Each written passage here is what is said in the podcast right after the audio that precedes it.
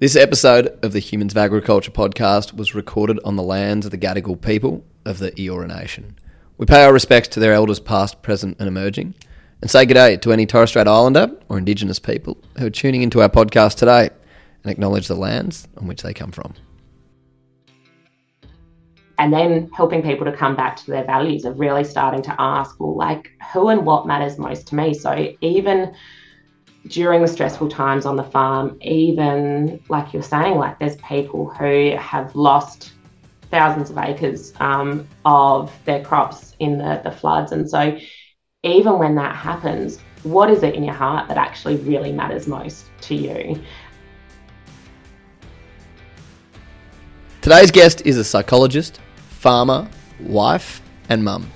But she's also just Steph, a human being She's passionate about improving the well-being and resilience of rural Australia from the ground up. Steph was bartending in the Woolshed. If you've ever been to the bustling metropolis of Adelaide, you probably know what we're talking about there. When she met her now husband, she parked the city life and now is firmly planted on the property she runs alongside her husband, where they're raising their kids. It was living through the drought in 2019 that Steph was asked to run a few community sessions on resilience and looking after yourself. She was able to use her expertise as a psychologist, but this became an instigator for her to apply for the Rural Women's Award at the end of 2019. Going through the awards program, she created Act for Ag to bring the proactive measures into the everyday, especially around just how people show up in the world. Today, I was keen to sit down with Steph, understand a little bit about her background, how she's come and transitioned from being city life into farmer, psychologist, mum, small business owner, and everything else that goes with it but as well as how we can create healthier, happier, and more resilient rural communities. Enjoy the chat. Enough to keep you busy between mum, farm life, your own little business as well. How do you fit it all in?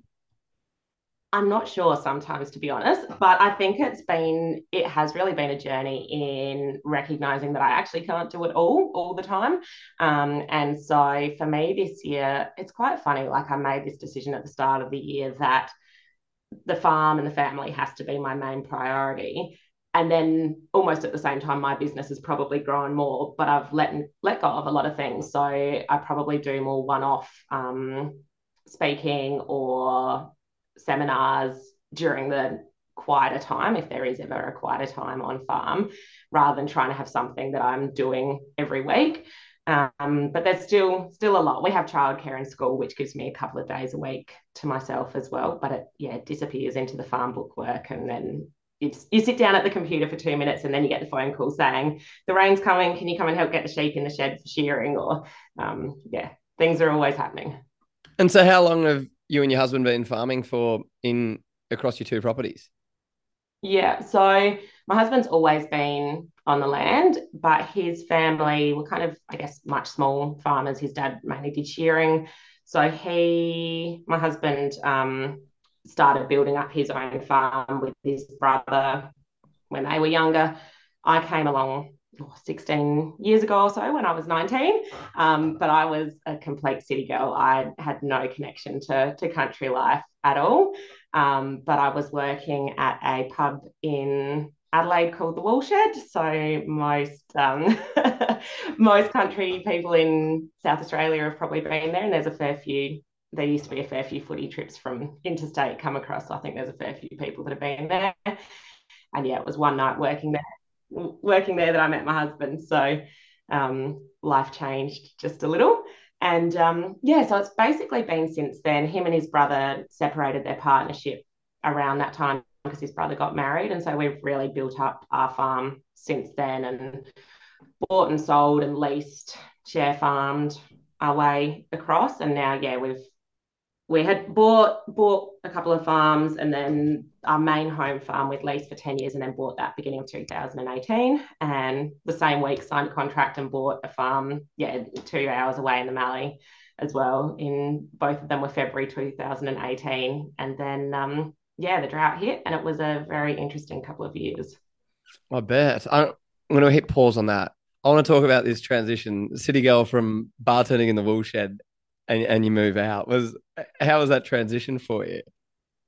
It was interesting. I think like because when I finished uni, uh, finished school, I didn't really know what I wanted to do. So I was initially studying international studies and because it was easier to say, oh, I'm just going to go overseas and work. Um, even though I didn't know what I wanted to do. And then I met this farmer and went, okay, international studies doesn't really fit anymore. So chopped and changed my way around and found psychology, which I yeah absolutely love, and I think I always would have found my place in it as well. And in terms of life on the land, like I don't think I could go back now. I sometimes have the conversation with my husband. He's like, "Oh, if I wasn't around, would you go back to the city?" oh God, no! I don't want neighbours and um, people. Yeah, I, even I go down to Adelaide and I get a bit overwhelmed by the amount of people, and that's not really a big city. So yeah, the the space and even actually just getting out there and being in the sheep yards, or I've had a couple of turns of driving a tractor and header. Like I, I actually love the hands-on part of farming life as well. And is it kind of a bit of a beauty these days having your own business, but also the farm side that you can jump in and out when maybe some of the better, more fun jobs are doing. And then you're like, actually, I've just got these calls. I've got this bloody bloke. He's been pestering me about this podcast. I can't do the the sheet work this morning. yeah, yeah. It definitely. I think it is. We're we're finding the way of making it work. Like part of me wants to do a lot more of my own business because it's yeah, it does. I guess light me up and it I can see the value for other people. But it's also going. I don't have time for everything. But yeah, definitely. I think still having that thing for for me um, amongst all of the farm stuff. But in saying that, like I know I'm, I'm probably in my last month or so of having time for my business and then basically from november it's like the the auto reply set on the email and i really have to go no i'm not i'm not on um, i'm not available through harvest the the joys of it and the pressure that comes with it how did you go building your psychology career from being out on the farm? So I um when I was doing my masters in psychology, one of the components is doing a placement. So I first off did a placement um, with an organisation in Clare, and then I was really lucky. Basically, when I was finishing off my masters, the my supervisor was going on maternity leave, so I went straight into into a job after masters, and I worked there. The organisation had a couple of name changes, but I was in the same role of basically providing clinical services and therapy to everyone, kids, adults, um, and everyone in between. And I've worked, I worked there through from 2012 to must have been about 2017 when I went on maternity leave with my second child. Oh no, I went back. Anyway, the, the details don't matter. Um, but worked there full time until I had my kids, and then I was working there part time. And I look back and it's probably yeah worked out really well originally because our farm was quite was a bit smaller then, still not tiny, but yeah, when I was working farm t- full time, I wasn't that needed on the farm. I still did the bookwork and all of that. Um, and then yeah, now that we've got three kids, we kind of decided, okay, I can't I can't go back to that paid kind of structured work where I have to turn up two days a week. Because we'd been in the drought a couple of years and I had the knowledge as a psychologist, but I also was living in drought and knew those pressures of what we were facing. I was asked to do just a couple of community presentations around like resilience and looking after yourself and that managing farm stress. And I, I did a couple, I went, oh, maybe there's something more to this. So that was really the, the seed of my idea, which I then applied for the Rural Women's Award at the end of 2019. Um, and my, my project for that was to develop Act for Ag, which is all about bringing those psychological skills, but not for the crisis end. So just kind of going, these are tools that we all need every day, whether we're in the good times or the bad times, but really around being more flexible. So being able to adapt to the challenges that all of those uncontrollables and all the uncertainties but be a bit more flexible in how we show up. And, and ultimately, it's all about values and making choices to move us towards what matters most to us, even during those tough times. So that was kind of my seed um, for the Rural Women's Award.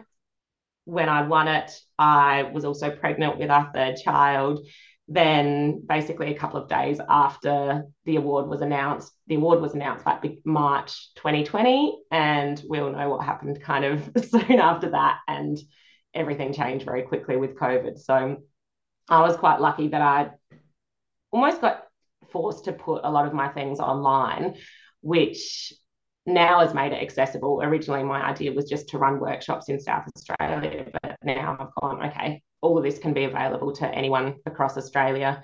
Um, and also just developing resources that people can access, not necessarily through workshops as well, because I've realized that for farmers, some people are available at lunchtime, some people are available in the evenings. Like there's no set time when we're available to do things. So the the ongoing work has been how to make these things accessible and get it out to the um, to people who need it. In terms of the community piece and like in the in the thick of the drought, you're running these community workshops. Like how how do you actually approach it when things are in crisis? Like are you literally just trying to equip people with the skills to get by and manage the day to day, or are you trying to help build that longer term resilience when you're in crisis mode? Yeah, that's a really good question. I think it's it's really important that we're not trying to do too much during that crisis time. And I think, yeah, that's why I often get, I guess, a bit frustrated that it is during the the crisis, during the bushfire, or during the drought or the floods that there's lots of projects run out to kind of equip people with these tools. And I'm like, now's probably not the best time to be doing this because when we're when we're in crisis mode, really what we need is social supports around us and just the simplest, the simplest things um, of keeping our feet on the ground, really, and just keeping on going day to day. Um, but for me, a lot of the the work is often around normalizing the experiences. So going like, this is what the signs of stress are, and if you're experiencing this, it's not because there's something wrong with you. It's because this is the situation you're in as well. Um, but then from that, I think that there are really small steps that we can all put in place, whether it is during a crisis time or whether it is during just kind of the everyday to start to to build that up. And like, because it, it's the it's we see like off the back of the drought, we're seeing um these uh, I guess resilient resilient community, resilient like they were calling them drought initiatives and then that got changed how, how do we shift this piece because it's so easy like when you go from crisis mode into kind of the recovery and everything that then when times turn around that people kind of yeah nearly lack become lax and that i feel like yeah. and maybe this is just my assumption but i feel like uh, yeah the questions of like are, how prepared are we actually for the next drought and have we changed things and have we actually shifted our thinking because we've had three kind of consecutive good seasons. We're closer to the next drought than what, what we were kind of yesterday. Like, how do we get people to really engage in these times?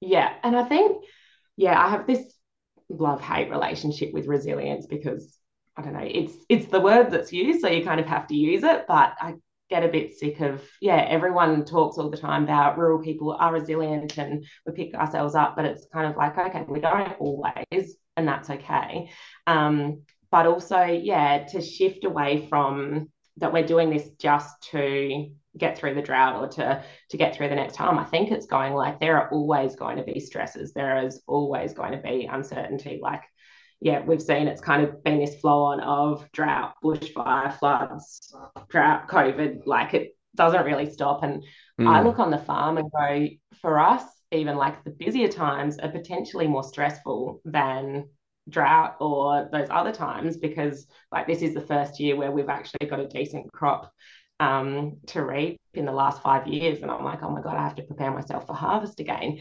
Um, so I think, sorry, rewind back to your question. It's it's going like these are tools almost that we just need to be human beings. Like we just need to prioritize looking after ourselves in the same way we prioritize looking after our machinery. We don't just address the breakdown after it occurs.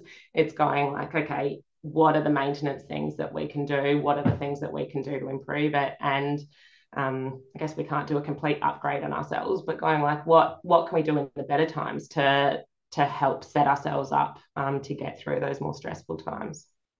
Yeah, hundred percent. And I think it is. It's like, well, in your work, I love where you use the the word like well-being, and it's like that's just, it's the that's the constant of everything, and then you can do all your different activities and things off of it, but that sense of well-being is what you're kind of chasing Um, yeah. I, I, want to ask you about the Rural Women's Award. You, you mentioned that was kind of a real um, starting point for Act for Ag, and we'll, I think everything's just going to mesh very nicely into this, and we'll look like we're really good um, professionals at having these chats. But you, you won the 2020 South Australia um, Rural Women's Award, and from that, as you said, 2020 turned into a year which was incredibly challenging. So, what was that award and, and the process like for you?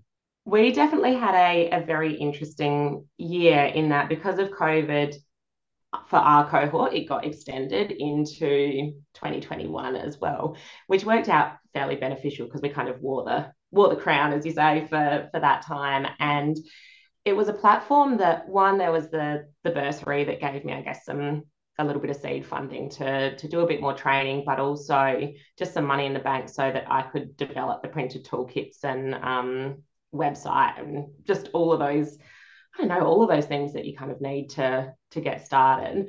But then it was the connections as well. So through the program, build the connections with the the other amazing women in the the other amazing state winners. Um, but we did other training. So like there's a three day summit, which was a lot around leadership and speaking skills and media, um, just kind of for something that once you you are going to be in the public eye, learning those skills to help kind of do it better, even though I'm not doing a very good example of that now. Um, and then the connection, I think, to the alumni. So, all of the women that have either been a finalist in the past, both at the state level and the national level, um, or winners, become part of the alumni network. And I think that for me is probably one of the most valuable parts of it. So, you kind of part of this community of women. Um, I know for the South Australian ones, we like we have lunches at times, but it's also a place where you can pop up a question and say, "Hey, I'm thinking of doing this. Can anyone recommend someone I could talk to?" Or people will jump on board and and kind of get supports.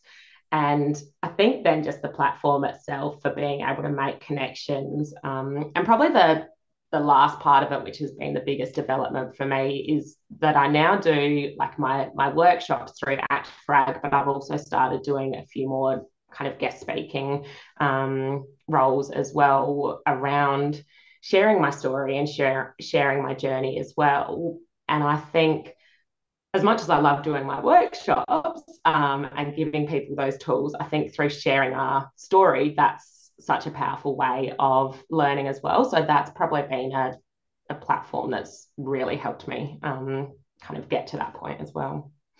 And I love that you use the word they're sharing because I feel there's a part of to me sharing is you're opening it up for others to engage and to be, become part of that story as well when you start when we use the word tell like telling is you're you're talking at someone I, I think sharing is a huge part particularly in our own stories and and allowing people to then come and actually be part of that journey with us. Every every everyone who enters the Rural Women's Award either has a project or yeah something um, up and running or will have one kind of going in the very foreseeable future. So, what was it like? Just the other women that you were working with and being able to bounce those kind of early stage ideas off and, and support each other uh, in during that time. Yeah, I have to say, I still kind of get a bit of a mix of imposter syndrome and inspiration from like all of the, the other women. Like, look and you go, oh, they're doing all of that. But it was also a lot of kind of remembering, okay, we are all at our different points in the journey. And um, yeah, just being able to see, like, it might be, uh, so I think like Cressida Cains, who uh, does a lot of work with dairy stuff, like when we were going through, she formed hers into a different form of business. So it was just being able to look and go, oh, people adapting to that way. Maybe I could do something different. Or yeah, so kind of comes back to that sharing. It was that sharing to to learn from each other. And in terms of the the starting of the business, how how different is Act for Ag today than what it was back at the beginnings of 2020? It's interesting because I um I looked back at my application from 2019, so literally like three years ago, and I hadn't looked at it for all that time. And I went, actually, pretty much what I'm doing now is what I set out to do.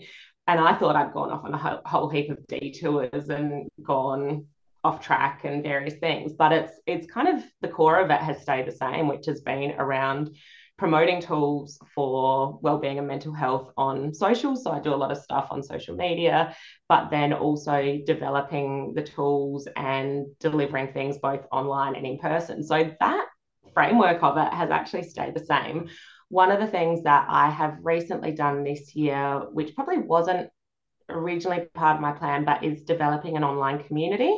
Um, so, which is just for rural women who are navigating that juggle of farm, family, and life.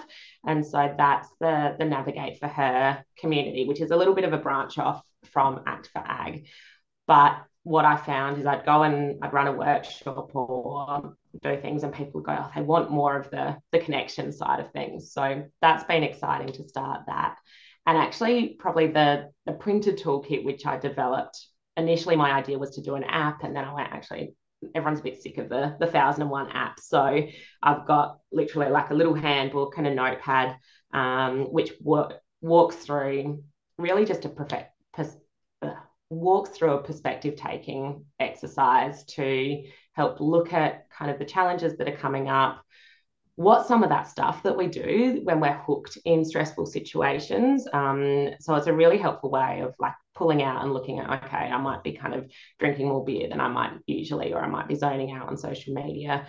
And then looking at, okay, what do I really want to be doing and what would I, how would I ideally like to be showing up in the world? So it's, it's a tool to kind of put that into place. And I think I just went, we don't need another app on our phone. Like we just need something concrete to sit on the kitchen table. Um, and so that's that was something that developed, which wasn't part of the initial plans. And do you model it off uh, like another business or another organization or other ideas that you're seeing? Yeah, so the whole approach of Act for Ag is based on acceptance and commitment training. So the, the skills and the tools aren't things that I've made up. It's got like 40 years or so of research by you know, thousands of psychologists um, across the world. But I guess what I've done is taken lots of the the tools and agrifies them, whatever it might be, just kind of given a, a bit of a farming twist. So, like for example, we talk about unhooking or sorting out our thoughts and kind of choosing to keep what's helpful or what's not helpful. And I often talk about this as the example of um, when you're classing wool. So when at shearing time, I'm usually the one kind of, as well as doing the mills, doing the, the classing. And so we get prickles in our sheep, whether we like it or not. And so classing isn't always the most pleasant job to do. But we still have to go through and we pull off the shitty bits and we pull off the things that we don't necessarily want so we can keep the fleece wool there. And it's the same with the thoughts in our mind. So we don't always get just the good thoughts that we want to have, we're still going to get the uncomfortable thoughts and we're still going to have get the um, uncomfortable feelings show up, but we can kind of pull them aside and we can't get rid of them, but we can kind of choose just to put them aside because they're not serving us at that time. Hi, I'm Pia, horticulture and sugar analyst at Rabobank, and I'm here to share our latest insights on Australia's vegetable market. Did you know in 2023, Australia produced over $5.8 billion worth of vegetables, though only 4.3% of this was exported? Like many other countries, the Australian vegetable industry relies mostly on its domestic market. In fact, only 7% of global vegetables produced are traded between countries. But we are starting to see that trend change. Global trade is growing at a faster rate than production, and countries with low cost production are seeing the highest growth rates. You can learn more about trends in the vegetable market on our latest Rabo Research Australia podcast, Mapping World Vegetable Trade, or reach out to me via the Rabobank Australia social media channels to learn more. That if you uh, had a magic wand and could just have the impact f- through Act for Ag do one thing, what would it be? Mm, I would love, like, as simple as it is, just my handbook to be sitting on the kitchen tables across every farm in rural Australia and for people to just get to watch the, the bite-sized videos and then start to put in in place one to two of the little steps. So knowing like even as simple as for every farmer to know that we actually don't have to believe everything our thoughts are telling us. Like our thoughts are just stories. We don't have to get hooked in by them. We can choose to unhook from them. So to just be able to get that reach out to farming men, and women across Australia would be amazing. Was there like a, a specific event or something that has really shaped you into, yeah, going down this path? I think for me, like it's probably been a series of my own personal journey as well. So as well as the like just normal challenges of farming life, I did also have postnatal depression after my first first son was born, and then I actually just to show that when none of us are immune to it, had it after my third son. So while I was going through the whole AgriFutures um, award process as well, and it's that ongoing reminder that like as much as you know all of this stuff, as much as kind of I know all the things that I should be doing, it's not it's not about knowing it it's about we actually have to put these things in place. And i think seeing the impact um, and the stresses that my husband's faced at times as well and the challenges that he's gone through. And what i realize is that like when we actually come together as a team when we both look after ourselves individually um, our relationship and our family is better for it, but our farm's actually better for it as well. So if we just pour all of our energy into making our farm successful, then that's it's just not going to work. It's going to deteriorate and, and fall apart. But being able to really prioritize looking after ourselves, but it is an it's an ongoing choice that we have to make. And I get off track so often in making that choice. And so then it's remembering, okay, hang on, what's the simplest thing I can do to start putting myself in the picture again? On that point, and and you don't have to answer this if you don't want to, but in terms of you mentioned there around your your postnatal depression in the thick of the 2020 Rural Women's Award, like you you're going through your own challenge while trying to create something to help others as well. So like how do you actually how, how do you physically and emotionally and mentally balance that? Yeah. And it's something I I go up and down with. Like I get to points of going, oh, maybe I just put it all aside and focus just on me and the farm. Um, but then I realized that actually doing the work in Act for Ag is part of my own well-being, but it's finding a balance of that as well. Um, so for me, it's definitely about making it as simple as possible. And so, like, just really little things of remembering to drink water through the day or um, something I like to do, which isn't for everyone, but is just like journaling or noting down a couple of things at the end of the day that I'm grateful for. And something that I'm trying very hard to get back on track with because I've realized it's a big part that's fallen away is just doing some exercise. So even like this morning before our chat, um, my husband had taken the boys, and the house is an absolute mess because we've gotten back from being at our other farm for a week, and I've got bags everywhere. And I just, I kind of, my mind's telling me, no, you should be doing this. You need to get unpacking done and do all of that. I was like, no, okay, just go out and go for a walk. Or went up and checked a rainwater tank, uh, checked a, a tank that luckily the pipe wasn't actually running into it anymore from the bore. So it was probably lucky that I checked it. Um, but yeah, it really is. And I think recognizing that there's never this point of perfect balance, that it's not that we reach a point where things are just, yeah, balancing. It's this flow. And I'm probably starting to get better at showing up to myself, warts and all, and realizing that there are still some really tough times um, and times where I'm not doing so well. But then part of that is the good times. And we kind of we can't have one without the other that feeling feeling worried or frustrated or disappointed or angry, all of those feelings are actually normal and okay as well. But it's when we get really stuck in them and hooked by them that that's when things can, um, yeah, fall apart. I guess. You've you've prompted me on a question which, um, so for every guest that comes on, we get them to come up with a question for a future guest. But I kind of really like what you're talking to there because in your life you've got farm, your own business, children, um, community. There's a whole range of things. Um, and, and you started to talk about like your own simple things like walking, but what do you do outside of your day job that actually benefits you in your day to day role? And you can define your day to day role as however you like as part of this, I guess. yeah. Um, and that's a really good question as well, because that's but the thing I do realize that sometimes I get so hooked in doing everything, I forget just to do something for fun. So, um, I know, sound like an old nana now. I um, I love reading, and so often I end up just like reading learning like more professional development books, but I've actually just remembered to start getting fiction books so I can just tune out from things. And then um, here's the nana moment I'd like to crochet as well. Um, I started our local um, CWA branch in 2018 and um, it's really great that's kind of kept on going and it's just an excuse once a month to get out and connect with other yeah with friends and we just have a chat we don't actually just crochet and make scones but it is I don't know. It's just a something that keeps my hand hands and my mind busy because I have this brain that just doesn't really stop otherwise. Yeah, I know exactly how how you feel and what that feels like. I think it's so easy to get bogged down into your yeah and live in this bubble of constantly doing well doing or thinking about what it is that you do like day to day. And it's so important to kind of get away.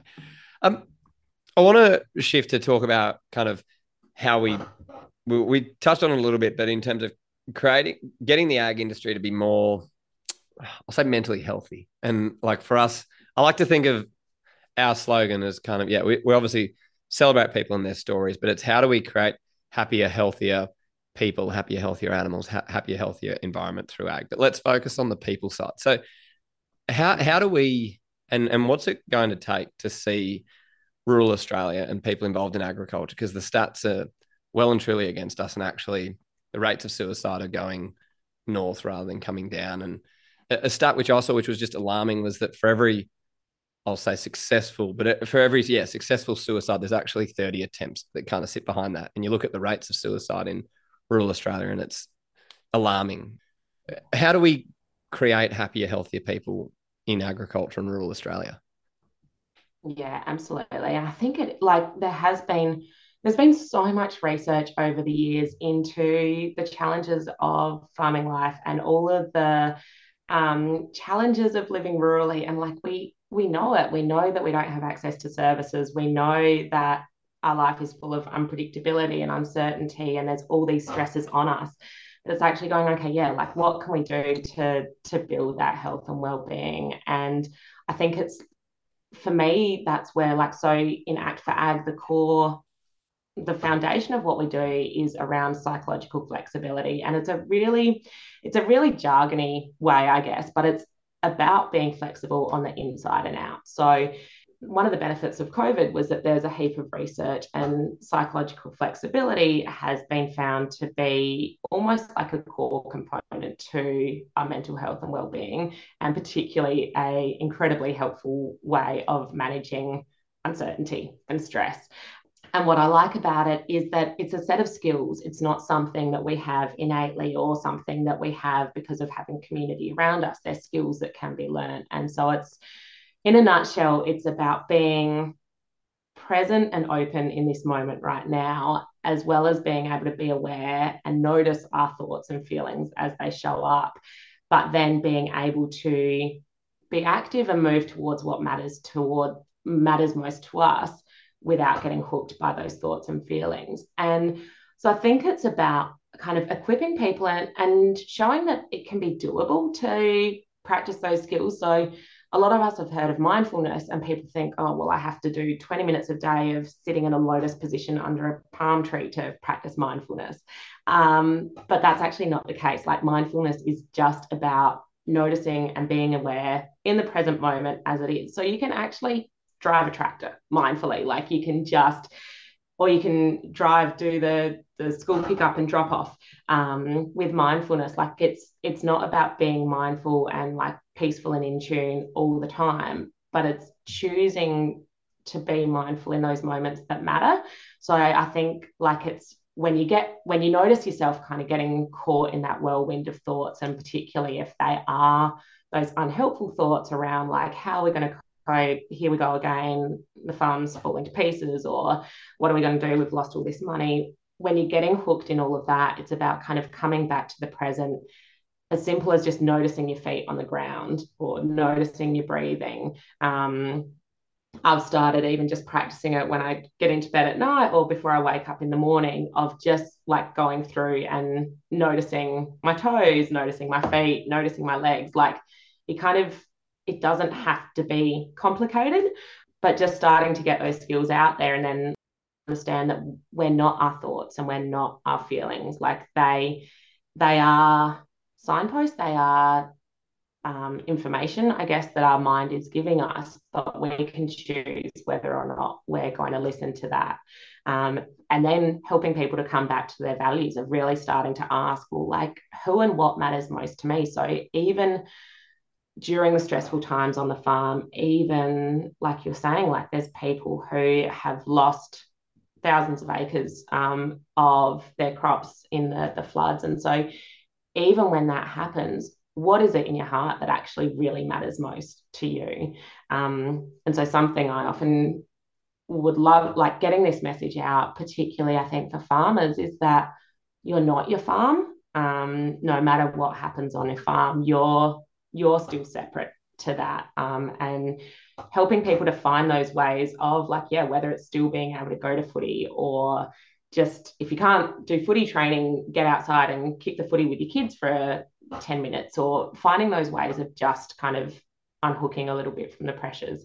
Um, yeah, I think I've got a bit off track, but no, but I, and I love that because you've, well, you you've sparked a thing, um, which I think we started to see be become kind of uh, not on trend, but we started to see it come actually into the mainstream this year, and that was the the work of Ben Crowe, and I think there's a huge opportunity in agriculture for this in terms of separating like well what ben's work is separating the like human doing from the human being. And he worked with ash barty and dylan alcott. And i think you can see it in terms of ash like walking away from tennis. And what she does or did was play tennis. But then there was this multifaceted piece of what makes ash who she is and then the same as dylan alcott like i think in in his australia day um, speech he talked about yeah who dylan is as the person and like, yeah, he's done these great things on the court and in sport, but actually, yeah, what makes him tick and what matters to him isn't about being Dylan Alcott, the tennis player. It's Dylan Alcott, like the friend